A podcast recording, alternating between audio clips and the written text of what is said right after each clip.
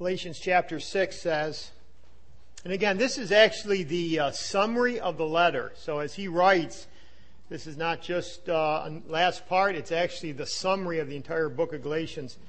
See with what large letters I have written to you with my own hand. As many as desire to make a good showing in the flesh, these would compel you to be circumcised, only that they may not suffer persecution for the cross of Christ. For not even those who are circumcised keep the law, but they desire to have you circumcised that they may boast in your flesh. But God forbid that I should boast except in the cross of our Lord Jesus Christ. Father, again, we thank you for the wonderful truths that we've been able to sing, that you have enlightened our minds, you have changed our hearts, that really the only thing we really want to do is praise your name and walk with you. And yet, Lord, we still have the flesh, and at times we veer off the path, and we thank you, Lord, that you bring us back, that you are pursuing us when we sometimes walk away, would not pursue you again.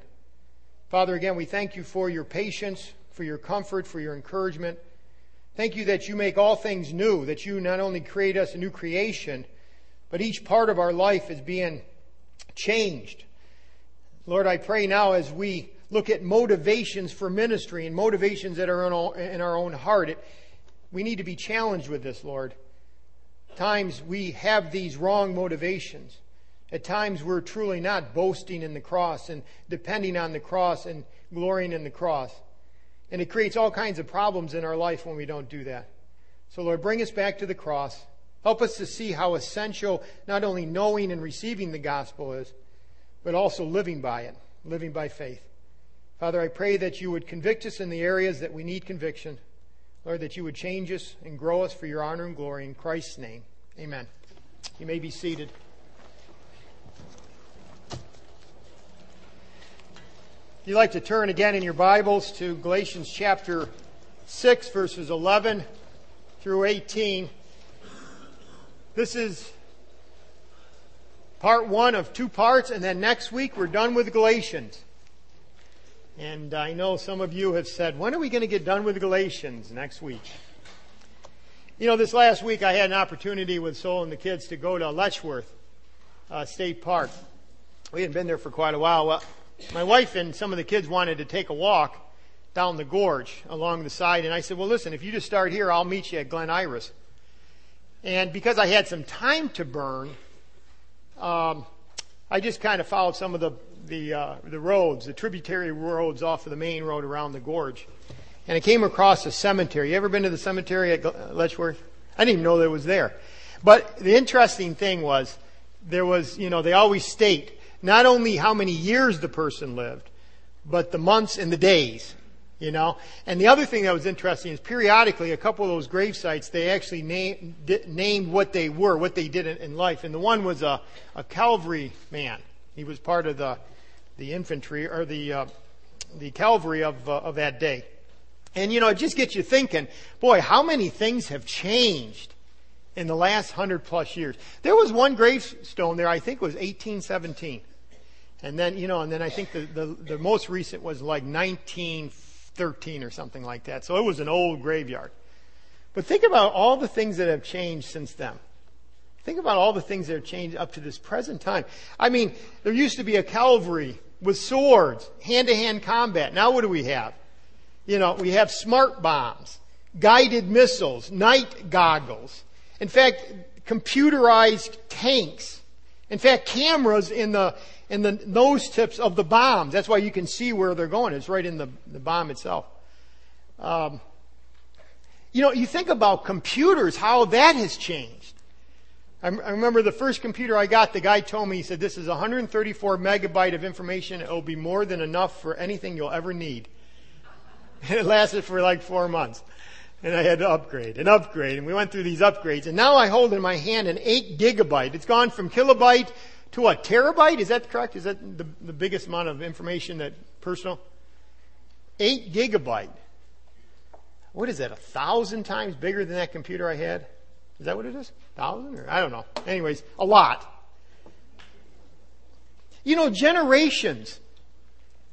You know, you have the, I think, the builder generation. I'm not even sure which that one is. You have the baby boomers, obviously. Many of us are in the baby boom generation. But then some of you are Generation X, or Millennium Generation, which is Y. So you have Generation X, you have the Millennium, which is Y.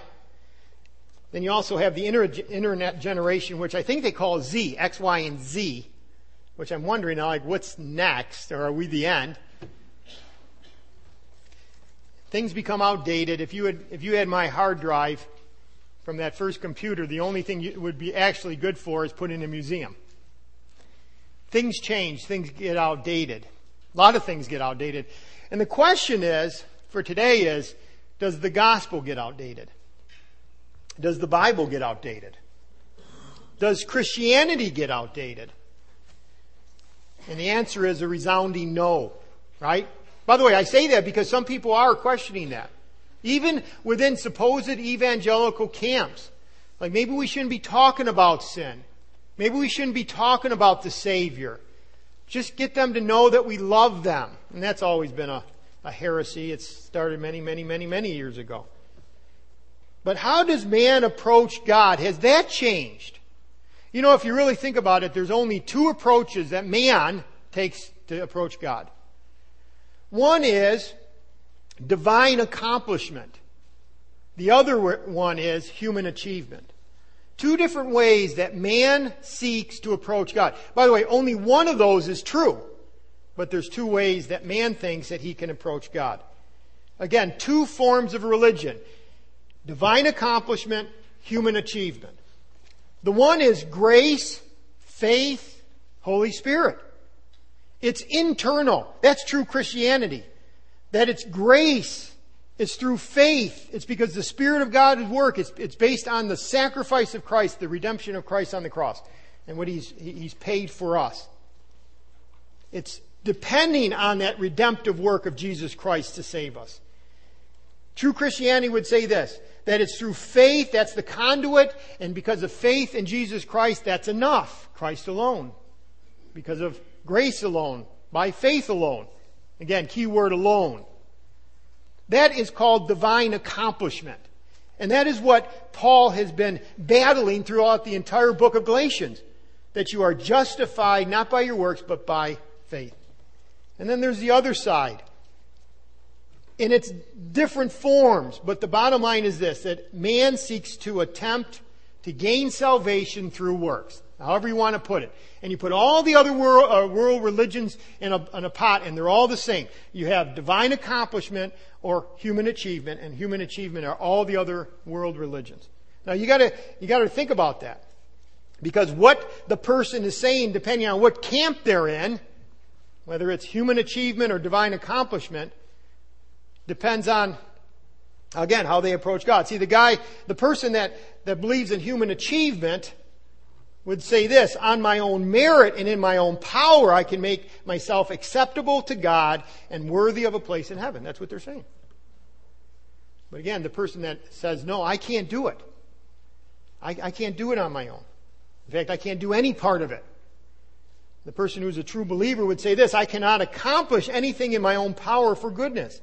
And I throw myself on the mercy of God, trusting in the sufficient sacrifice of God's Son on the cross on my behalf. If you find yourself today saying, I'm trying, then that's human achievement. But if you say, you know what, Lord, I can't do it. I see my own sinful, wicked heart. I can't change. I need you. I need what you did on the cross, and I receive you. That's divine accomplishment. That's something that God did for us on our behalf on the cross. Again, that is the book of Galatians. You had the Judaizers who were saying, no, you need to, you need to add to Christ's sacrifice. You need to obey the law. You need to get circumcised. You need to obey the, the Mosaic law. And Paul is fighting against that and saying, no, it's divine accomplishment. It's justification by faith. Even Abraham believed God and it was accounted to him for righteousness. Divine accomplishment, human achievement. And I believe this, that we have to be on guard that we not do not turn the gospel into cross plus anything. Now again, as a true believer, I believe you'll never go into the total camp, but it's easy to somehow start thinking that, you know what, yes, I have received Christ, but I have to keep on this performance treadmill. I have to get off that performance treadmill every once in a while. I usually know it's coming because I get very irritated with people. I saw it actually approaching me this last week, and I had to get off the appro- the uh, performance treadmill. No, I stand before Christ. You stand before Christ, not only justified, but in a pleasing state, because Christ has taken my sin and given His righteousness to me, and that's how it is for you too, right? And so we need to get off the performance treadmill, like somehow I'm pleasing God because of what I'm doing. Well, yeah, I, there is a sense that, yes, I do please God when I'm obedient to Him. But it's all because I'm found in Christ. Okay, it's all because of Him. As we approach this, this last part of the letter, again, this is a change. There's actually a change here. And I want you to see this not as a postscript, you know, like P S, like I forgot this, I just want to, you know, remind you of a couple things. When he says, verse eleven, see with what large letters I have written with you with my own hand, don't see that like a P S. Like, oh yeah, I wrote all this stuff, but you know, now I need to just kind of, oh, that's right, I need to, need to tell you a couple more things. But see it as a summary. What he does in these last few verses is he's summarizing everything that he has done up to this point. But he's actually peering, this is what he's doing, peering behind the veil of the Judaizers, at least in the first part, and actually showing you the motivations that's motivating them to push so hard towards the law, towards circumcision. So he's giving a, he, we're like peering into their heart, at least in a couple verses from here.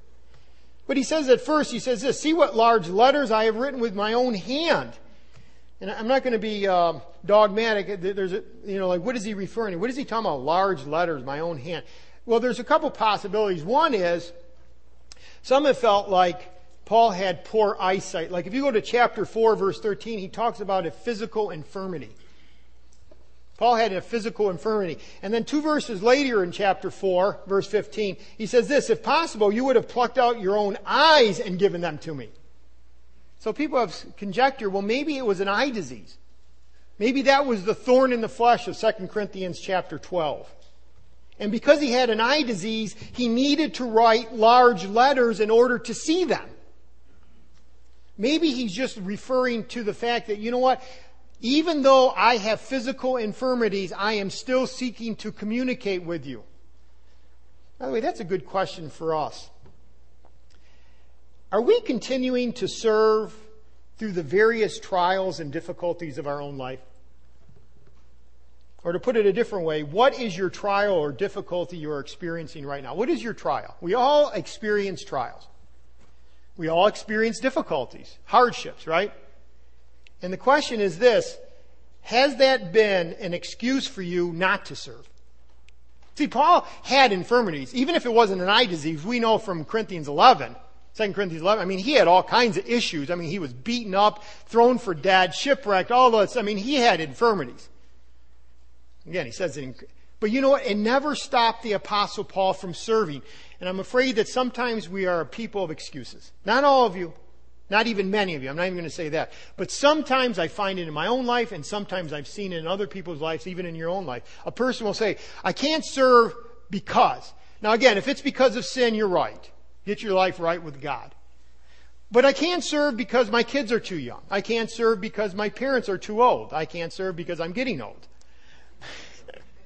I can't serve because of my wife. I can't serve. You know, there's always going to be an excuse. I, I like the Apostle Paul. Through infirmities, he kept forward. He was, as we call last week, a do-gooder. Right? How are you doing on do-gooding this last week? How are you doing on being a plotter? I love plotters. Now, sometimes plotters have to be set, you know, sometimes they have to downshift. It's not, you know, busy is not best all the time. Busy. Some uh, Mary, what were you saying? Busy is what? Being under Satan's yoke. Yeah, be under Satan's yoke. Sometimes we get too busy.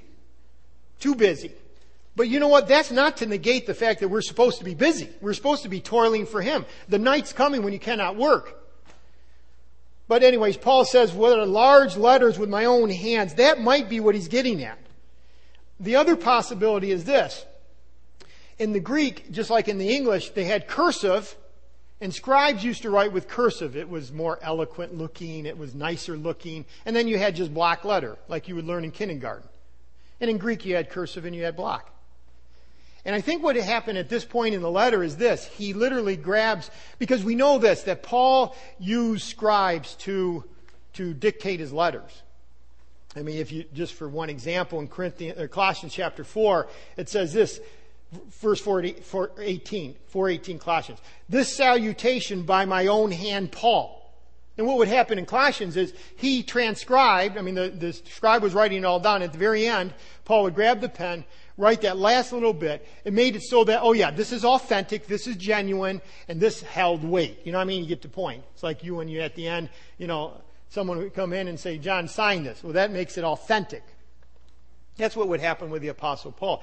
I think that's what he's doing right here. He grabs the pen, and yet instead of doing the cursive, probably what he did is he did it in bold, block letters. Not because of his eye disease. He's saying, listen, I want you to get this final thing. This isn't a P S. This is a summary. You get this. This is this is critical mass here. Sometimes when you get to the end of the letter, oh, okay, I got the guts of it, the body of it. Paul says, don't, don't do that with this letter.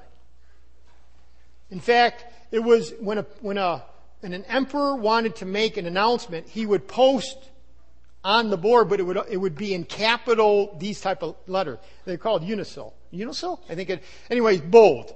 Bold block letters to announce what the emperor wanted. And so I think Paul grabs a pen and says, listen, I want you to get this. And so he says, look at what large letters I have written to you with my own hand. Actually, some have said it might have been the entire letter. I prefer the thought of just the very end. So again, not a postscript, but a summary. And this is what the summary is going to hold for the next two weeks. He's going to give a warning against the uh, Judaizers. Not just a warning. Remember, what are the Judaizers? Obey the law plus Christ. Not just that, though. He's going to show them, he's going to say, listen, let me show you the heart of the Judaizers. Let me actually show you what the motivation is. So again, you got a warning in verses twelve and thirteen. You have a restatement in verse fourteen of what the gospel is. And then he says, talks about his own suffering. What can we learn from just this idea, this whole summary, is this. When, when it came to the Apostle Paul, he wanted to make sure that the gospel was crystal clear and proclaimed unashamedly in a bold way. Okay. Even to the very end, the Apostle Paul says, this is what the gospel is. And he was right there.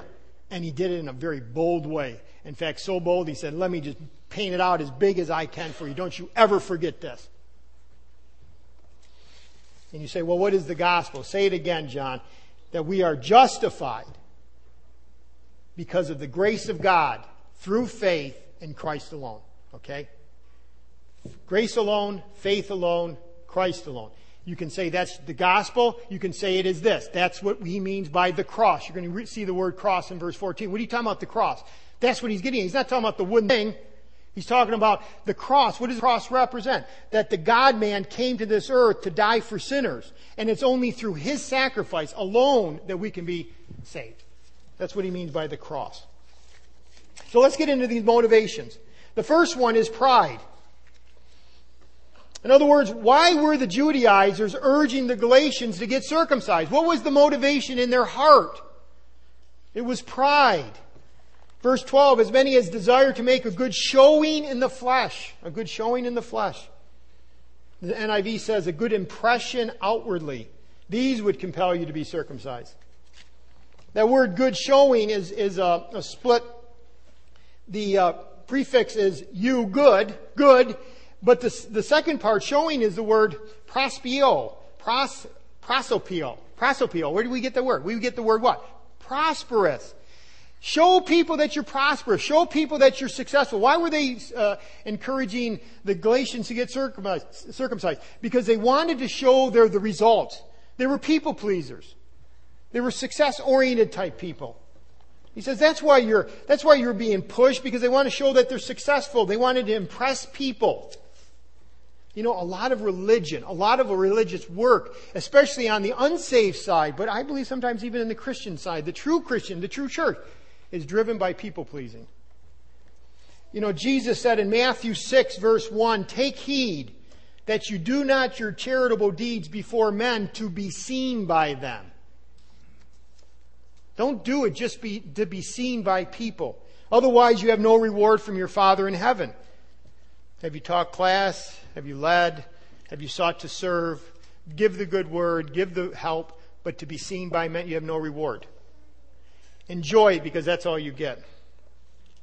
He goes on in Matthew six. Therefore, when you do your charitable deed, do not sound a trumpet before you, as the hypocrites do in the synagogues and in the streets, that they may have glory from men. That's, again, he goes back. He says, that's why they do it. Assuredly, I say to you, they have their reward in full. Verse five says, they did it to be seen by men. Verse sixteen, on fasting, that they might be seen by man. Apparently, this man-pleasing is huge because the Lord's talking to his disciples. He's not just saying the Pharisees are doing then that's that's where it stays. He's saying it is in the heart of man to want to please man, to show the externals, the the the outward, not the internal. If you go to Galatians chapter one, verse ten, you remember that Paul went right past that in talking about himself. Verse ten, he says this, for do I now persuade men or God? Or do I seek to please men? For if I still please men, I would not be the bondservant of Christ. I wouldn't be the slave of Christ. Are you a man pleaser? Or let me say it this way. Whenever we fall into pleasing people, the externals become more important than the internals. If you find a legalistic church, know that it's a man-pleasing church. Because when you when you go down the path of man-pleasing, the externals become more important. In our own life, though, sometimes that's the way it is.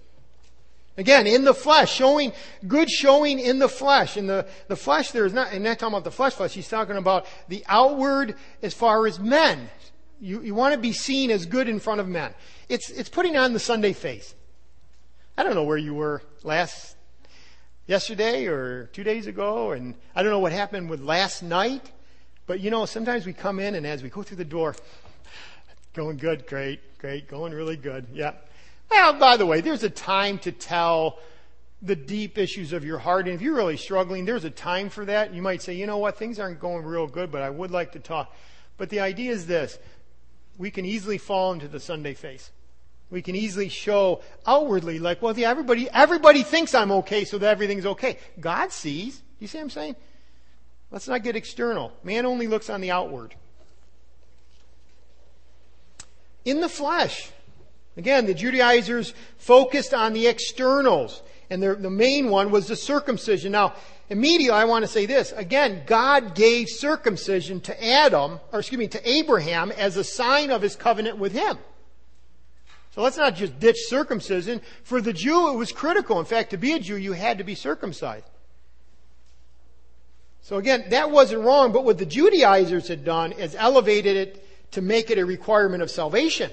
Like Acts fifteen, unless you are circumcised, talking about those Judaizers, according to the custom of Moses, you cannot be saved. So again, they took a sign and made it a requirement. And sometimes in legalism, that's what we do. We'll take something that God wants for us, but make it an absolute requirement. If you don't do this, you're not even saved. Well, let's remember, everyone's on a different growth. And we have to be careful how we judge our neighbor and judge our brother. There is sin, by the way. And there are certain sins that are wrong, period. They're sinful. They're in the Scripture. But I'm talking about the gray areas. Again, with the circumcision, it wasn't gray area for a Jew, but wait, we're talking a new covenant. We're talking about believers. We're talking about Christ alone, and they were trying to add to Christ alone. You know, if you think about it, with circumcision, you know, there is something today that we also have. It's an ordinance of our church. I believe it's absolutely critical, and that's baptism. But you know, there are people that are running around, hopefully none of you, that say, you know, if you're really going to be saved, you got to be baptized. Called baptismal regeneration. Again, look at verse fifteen. What is really important? For in Christ Jesus neither circumcision nor uncircumcision avails anything but a new creation. What's important is the new creation. How do I become a new creation? Circumcised? No. Baptized? No. What?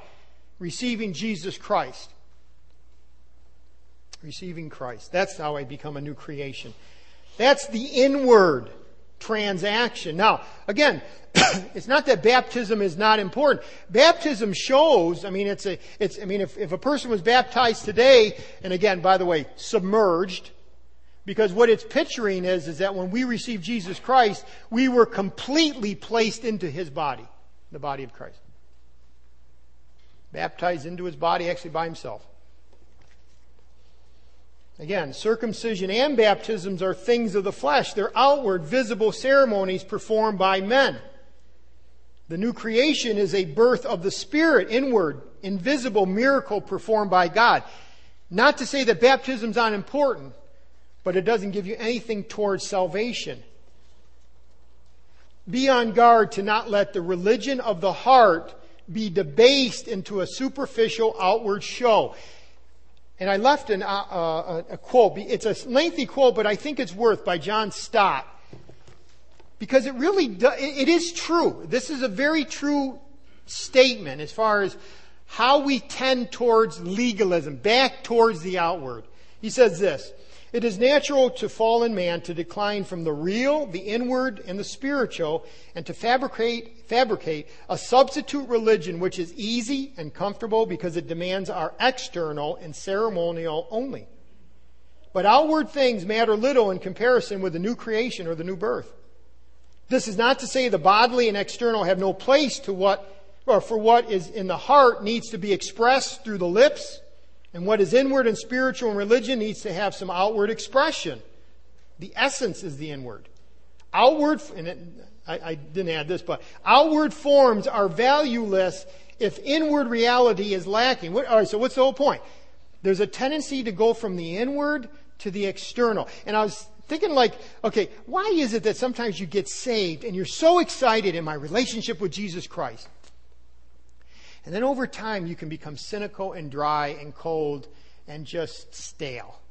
And I think it's it's because we move from relationship, inward, spirit-driven, spirit transformation, to let me just make sure I get everything externally correct so that I look like I'm supposed to be doing what I'm supposed to be doing. Okay, do you know what I'm saying?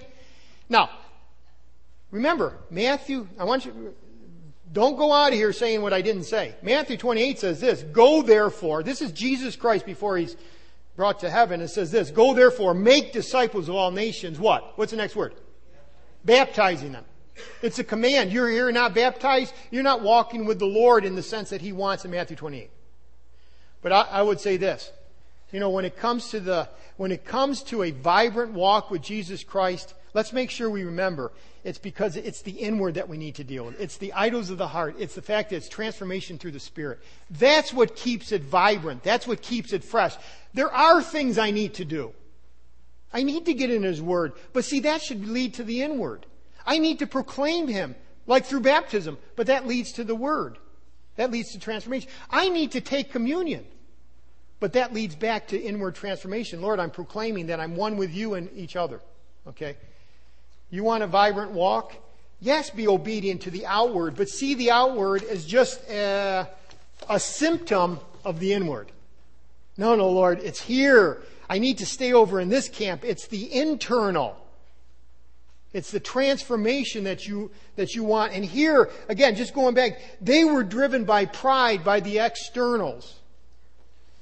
And I think many times we are driven by that. Look at the next part. Second part of verse twelve. Not only were they proud, but they feared. They were cowards. It says, "Only that they may not suffer persecution for the cross of Christ."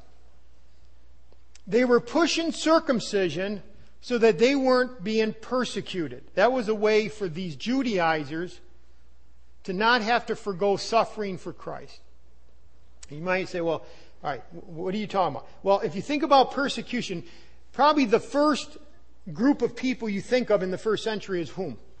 The Romans, right? You remember all the Colosseums and all the things that Nero and the emperors did.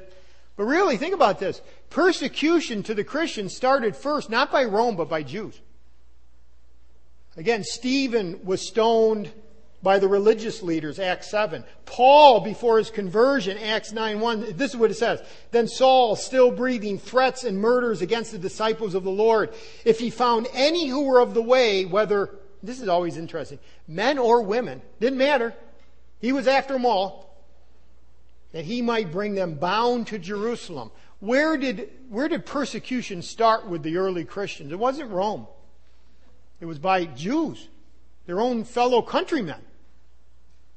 And what was the thing about the... What, what did the Jews want more than anything? Distinction between us, Jews, and those dogs. Because that's how he looked at Gentiles. Jews looked at a Gentile as a dog. Now, there was one way for a Gentile to become part, a proselyte, and that was to be circumcised and obey the law of Moses. You can proselytize to Judaism. Other than that, you're dogs. You're worth die, you know, you're worth killing. So you have this group called Judaizers. They were Jews, but they weren't just the Jews. They were, again, Judaizers were saying this: you need Christ, but you also need the Old Testament law. You need circumcision. Now, that's what they were saying. See, yes, I'm a Christian. I, I believe in Jesus Christ, but you need the Old Testament law. And you know what that did? That placated the Jews. See, they would look at the Judaizers and say, no, you're not worth persecuting. No, you're you're kind of one of us. You're just kind of a, a separation a little bit. But at least you're bringing these old dogs into our camp. See, that's where persecution... And that's what was happening here. And that's why Paul says, listen, you know what's really driving this whole circumcision thing and this obeying the law? They're just fearful. They're cowards. And yet sometimes we are too. We will not proclaim that Christ alone is the salvation, because if we do, that person will get upset. See, deep down they were not willing to be persecuted, and maybe we are not either. You got to ask the question, why does the cross of Christ anger the world so much? I mean, why is it that a Jew like the, or the Saul, before he got saved, want to kill? Why would he stay there with Stephen right there? What makes the world so angry with the cross? Because the cross tells us some very unpalatable truths. That's why they hate us. That's why they react. That's why they kill. That's why they per- persecute. Because it tells us things about ourselves that we don't want to hear. We don't want to know. We don't. We we will do anything to get away from these truths. What? One, that we are sinners. That we are sinners. Now, many will agree with that. Okay, we're sinners. Okay. But our sin brings us under the righteous, and that's a huge word, curse of God's law, and we cannot save ourselves. Now, now we're getting, okay, yeah, I'm a sinner, I get that, I, that's why religion's around. But you're telling me that it's the righteous law of God, and I can't do anything about it? I cannot do anything? Number three, Christ bore our sin and curse precisely because no one else could. We couldn't bear it ourselves. And then let's go even deeper. And nothing man can do can earn his salvation. And the word is nothing. Nothing. Now think about all those truths. They're in religion. They think they can do it on their own. And they are told not only are they sinners, but they can't do anything about it. And yet God's Son came to this earth to die for sinners. Anything they would do could not accomplish. It was an impossibility. By the way, if they could, as Galatians two twenty-one says, then the cross would be unnecessary. So you get two groups here now. Again, remember, human achievement, divine accomplishment. You have two. You also have two responses. Some will will will hear those words that there is salvation in Christ, and tears in their eyes and a burning in their heart, and I want to receive Him. But for the rest of the world, what do they do? They look and they throw their arms up and say, I want to destroy that. In fact, as one man said, every time we look at the cross, it's like Christ saying to us, I am here because of you. It is your sin I am bearing, your curse I am suffering, your debt I am paying, and your death I am dying. When we, we're going to sing one last song about the cross. Remember, that was Christ. So when we say cross, we're talking gospel. When we talk Christ and the gospel, I mean, uh, the uh, cross and the gospel, we're talking about Jesus Christ coming to this earth. Nothing in history or in this universe cuts us down like to the size like the cross. It just pummels humans. And that's why they hate us. See, the cross inflicts injury to our pride. We want to be feel like we can do something. That's why even even if you took salvation, Christ alone, but just added one drop of self-effort, again, that poisoned the whole gospel. That's what he referred to in Again, Galatians one. So how do we respond? How do they respond? They hate the humiliation that the cross brings. Now, some will say this. Maybe they just live in a comfortable, I guess you'd call it illusion. And say, well, but in the end, everything will work out. And they just kind of steer clear of the cross. Or again, they take the cross and they make it cross plus. Add something so that they can feel that it doesn't inflict injury. I'm earning my way. I was uh, look, looking at an old uh, Voice of Martyrs magazine. And it's about a twenty-six-year-old widow. Her husband died back in two thousand eight. And this is what she wrote back, back in Orissa. Okay, back when that uh, all that uh, persecution in India. She said, the people who attacked and killed my husband are still being tried. My husband was a pastor and he, is, he was serving the Lord. That's why he was killed. I found out about his death because people witnessed it. They dragged him out of the house and killed him. I still f- have fear. There is still f- fear there. But God is with us. He is leading us day by day. Because of His blessing, we are surviving and still worshiping Him. Please pray that the peace would be restored, that people would come to know Christ, and that our faith would not be shaken. I mean, and you think about, so people dragged this pastor out of their house and killed him simply because he said Christ alone. I mean, isn't that amazing? Well, just have your own opinion. No, no. We want to kill you. Then she, the last part of the article said this. Throughout India, thousands of Christians live in fear. Fear of arrest, fear of imprisonment, fear of attack, and even fear of death. But their fear is overshadowed by enormous faith in Jesus Christ and a commitment to spread the gospel in a country that has become increasingly hostile to Christians. By the way, fear is not the, excuse me, fear is not an absence of fear. In other words, To, to fear doesn't mean that you have no fear in you. It's just a disregard for fear. Okay? So if you have... It's, it's not... What am I trying to say? You're not trying to get rid of all fear in your life. You may live your life. In fact, you might say this. Courage is not an absence of fear. It's just a disregard. It's just saying, listen, I have fear. Do you have fear? Do you ever, do you ever witness to somebody and it's like, well, I'm really fearful. I wonder what they think. I wonder if they'll reject me. I mean, how simple is that compared to someone killing you? But the point is, is this. If you really have courage, it's it's a disregard to fear. They said, hey, I have fear, but I'm not going to, that's not going to control my life. With the Judaizers, it controlled their life.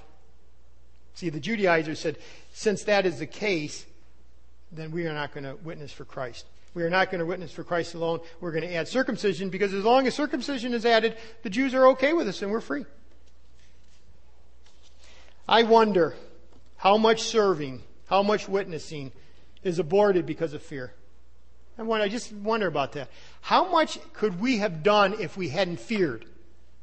Maybe in a witnessing situation, maybe in a serving situation. How much ministry never gets started because of cowardice?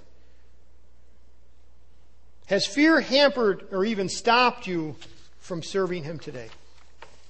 You know, fear is a big thing. I look back over my life periodically, and there are points, many points of obedience, but there are points where I could actually say, if I really got right down to it, what stopped me there was fear. I wanted to please somebody versus pleasing the Lord.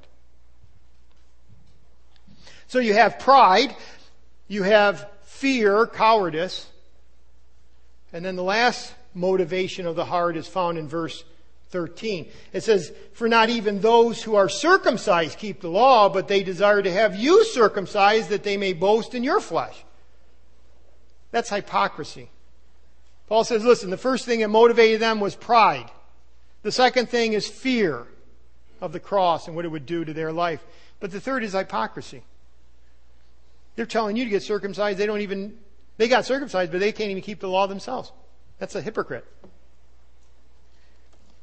They boast in your flesh, but the reality is they're just boasting in the outward act of circumcision. Can you imagine getting their prayer letter, the Judaizers' prayer letter? Uh, it would be, you know, you know how you get prayer letters from missionaries? This is what theirs would say. ninety-eight foreskins cut this month. That's what they were, as trophy hunters. They were success seekers. You know, we get this still today. you know, missionary prayer letters. There's so many conversions. There's so many decisions. There's so many baptisms. I'm not saying that it's never good to have information, but the reality is sometimes it's driven by a fear of man. And this boasting for them wasn't even out of sincerity. In fact, that word good showing in the flesh in verse twelve, let's just go back a second, has overtones of insincerity. Like they're boasting in your flesh, but they couldn't boast in their own. Okay? So they lacked integrity. Yes, they were outwardly looking good, but not inwardly, full of dead men's bones. And I would just say this, as we serve the Lord, let's make sure our lives line up obediently with what the Bible says. Because here are leaders, here are missionaries whose lives do not line up with what the Scripture says. So that's all the bad, okay? The bad motivation. And hopefully you've seen even maybe some of your, because I think, I think we can see ourselves in how we, when we serve the Lord, sometimes it's through pride. Sometimes we don't serve the Lord because of fear. Sometimes we're serving the Lord, but there's hypocrisy in our own life. And we have to make sure we, we actually honor the Lord and boast in Him. In fact, that's the next part. Let's look at the correct motivation. Verse fourteen, but God forbid that I should boast, because again, they were boasting in the flesh, that I should boast except, key word, except in the cross of our Lord Jesus Christ. That's the correct motivation. That's where we're going to get blessed. Just as you look at it, we're going to pick this up next week, but notice that he uses the full name of the Lord Jesus Christ. And that literally would mean God who saves, the Messiah. It's, it's everything is on Him. If you're going to boast, boast in God, the Messiah. But not only that, but notice the pronouns. That I should boast in the cross of our, our Lord Jesus Christ, by whom the world has been crucified to me and I to the world. It's personal. It's not only what the Lord did, but there's a personal relationship that I have with the Lord Jesus Christ. He says, I can boast because of what He's done for me. And it reminds me of John one twelve, where it says, as many as received Him, to them He, that's God, gave the right to become children of God to those who believe in His name. Right? If you are justified, if you can truly boast in the cross, that's because you have received what Christ did on the cross for you. Again, John one twelve. If you received Him, then He gives you the right to become children of God. Have you received the Lord Jesus Christ alone through faith on what He's done on the cross? And then Paul says, but you need to glory in this. Now we looked at what the cross meant to the unsaved. They hate the cross. They hate the cross. But let's see what it does for the believer. As one man said, the cross is not just something to boast about. It is the only thing to boast about. I like that. It's not just something to boast about. It's the only thing to boast about. The word boast means to glory and rejoice in. Again, the cross. The cross is saved by grace through faith because of what Christ did. But you say, why? Why, why is that the only thing to boast in? Well, this is what the cross represents. The cross represents that God loves us enough to die for us. That's what it represents. When you see the cross, God loved me. And that He saved us through the death of His own dear Son. It means that we have been redeemed, that Christ has paid the whole price for our salvation. The cross means that we have been have forgiveness for our sins, that Christ offered Himself as an atoning sacrifice to take away our guilt. It means that we are justified, that God now accepts us as righteous in His sight. His wrath has been turned away, and we stand innocent before Him. Not only that, He's brought us into His family and made us His children. Do you see why you could say, oh, I get it. That's the only thing worth boasting about. Because in the cross, everything that God has done on this earth for mankind is found right there. Right? So, I mean, you start you, you start going back over those key words I just did. Saved, redeemed, forgiven, atoning sacrifice, justified, made righteous, turned away our sin, made innocent, family, children, all on the cross. So Paul says, you know what? If I'm going to boast in anything, I'm going to boast in the Lord Jesus Christ and what He did on the cross. We can't boast in ourselves and the cross simultaneously. In fact, I would say right now, you are boasting in something. You know, you start boasting in the cross. You start savoring the gospel. You start meditating on all the Lord's done. It will be amazing how your life will be transformed. It will be amazing how my life is transformed if we savor what Christ did on the cross. So let us not boast. See, we boast in a lot of different things. And those things bring us problems. And he just says, listen, boast in Christ. I came across a pretty interesting illustration. This happened about thirteen years ago. On June twenty-second, nineteen ninety-seven, a parachute instructor named Michael Costello, forty-two, of Mount Dora, Florida, jumped out of an airplane twelve thousand feet high. Along with him jumped a novice. His name was Gareth Griffith. Two guys jump out of an airplane twelve thousand feet high. The novice would soon discover just how good his instructor was. When the novice pulled the ripcord, the parachute failed. Plummeting toward the ground, he faced certain death. The instructor did an amazing thing just before hitting the ground. Now, you have to understand, I think I'm going to read something into the story. I think he realized that about halfway down, unless you pull the ripcord at a certain point, you cannot pull ripcord just a few hundred feet off the ground and expect to survive. And so his both ripcords had yet been pulled. You saw the man in trouble, and this is what the instructor did. The instructor did an amazing thing. Just before hitting the ground, the instructor rolled over. So he came in like this. One guy's going like this. He came in, and before hitting the ground, he rolled over on the ground first, and the novice would land on top of him. The instructor was killed instantly. The novice fractured his spine in the fall, but was not paralyzed. He survived. One man takes the place of another, takes the brunt for another. One substitutes himself to die so many will live. So it was with the cross when Christ died for our sins so that we might live forever. See, we were plummeting to, towards God's wrath, towards God's justice, towards hell. And Christ came and intercepted us, and he became our substitute on the cross. Now, do you think that young man would forever remember the instructor that saved his life? How much more in a spiritual realm of all that Jesus Christ did for us should we always want to worship and honor him, what he did on the cross. See, that's why we glory in the cross, because it was at the cross that Jesus Christ took our punishment. Sometimes we forget. We let the world's, the, the, the angst of the world, the frustrations of the world, the unknowns of the world kind of jilt us. And we start worrying, and when we worry, we're not boasting in the cross. We aren't. You can't worry and boast in the cross at the same moment. We have to come back to Christ. All that he has done for us. That will transform your life. Yes, Lord, there are issues, but this world is falling apart. Yes, they hate you, but I already told you, aren't, isn't the world going to hate you? Yeah. But if you're a believer in Jesus Christ, you're secure in him. So you get an opportunity right now to boast in the cross. If you could bow your head. I want to take this out of the ministry realm as we've been looking at it, just in the personal realm. Um, again, we looked at three sinful motivations: pride, fear, hypocrisy. And you may see that not just in the ministry realm, you may see it just in a personal realm. But again, look at the cross, because the cross is the antidote. See, it's not just the direction we need to move, it's the antidote for pride, fear, and hypocrisy. Definitely destroys our pride, because only Christ. It definitely destroys our fear, because through Christ we can do all things. It definitely destroys our hypocrisy. It creates integrity in our life. Okay? See the cross as not just the goal, but actually the antidote to those sins. Keep running back. And I'm going to just give you a moment to ask God, are those things in your life, or are you moving towards the cross? And if you have gotten stuck in those sins, ask God right now, Lord, I want to stay focused on the cross of Christ.